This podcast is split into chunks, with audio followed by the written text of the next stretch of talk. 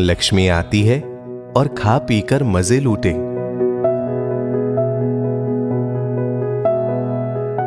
और सारा दिन चिंता वरीज करते रहते हैं। यह जीवन का ध्येय कैसे कहलाएगा?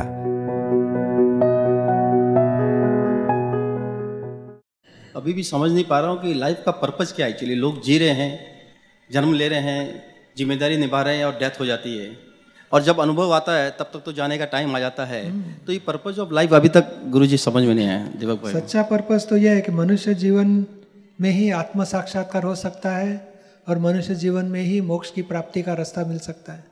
तो मनुष्य जीवन मोक्ष की प्राप्ति करनी है छूटना है इस जीवन से ये ध्येय रखना चाहिए। क्योंकि हमने जो कर्म बांधे हमें भुगतने पड़ते हैं। जी। तो नए कर्म न बांधे तो मुक्ति मिलेगी। तो नए कर्म कैसे बंधन न हो जाए? जी। और पुराने कर्म समता भाव से पूरे कर सके और आत्मज्ञान की प्राप्ति हो जाए वो प्राप्ति के लिए जीव मनुष्य जीवन का ध्येय है।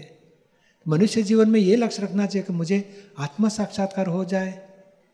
मोक्ष कभी प्राप्त होगा तो क्या आत्म साक्षात्कार होगा तो?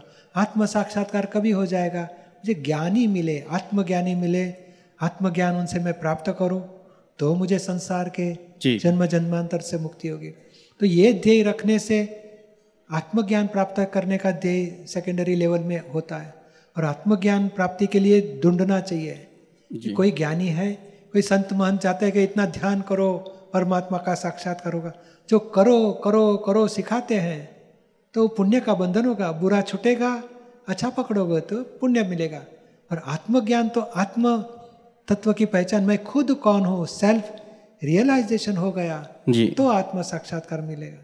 और आत्म साक्षात्कार हो गया तो सच्चा करता कौन है?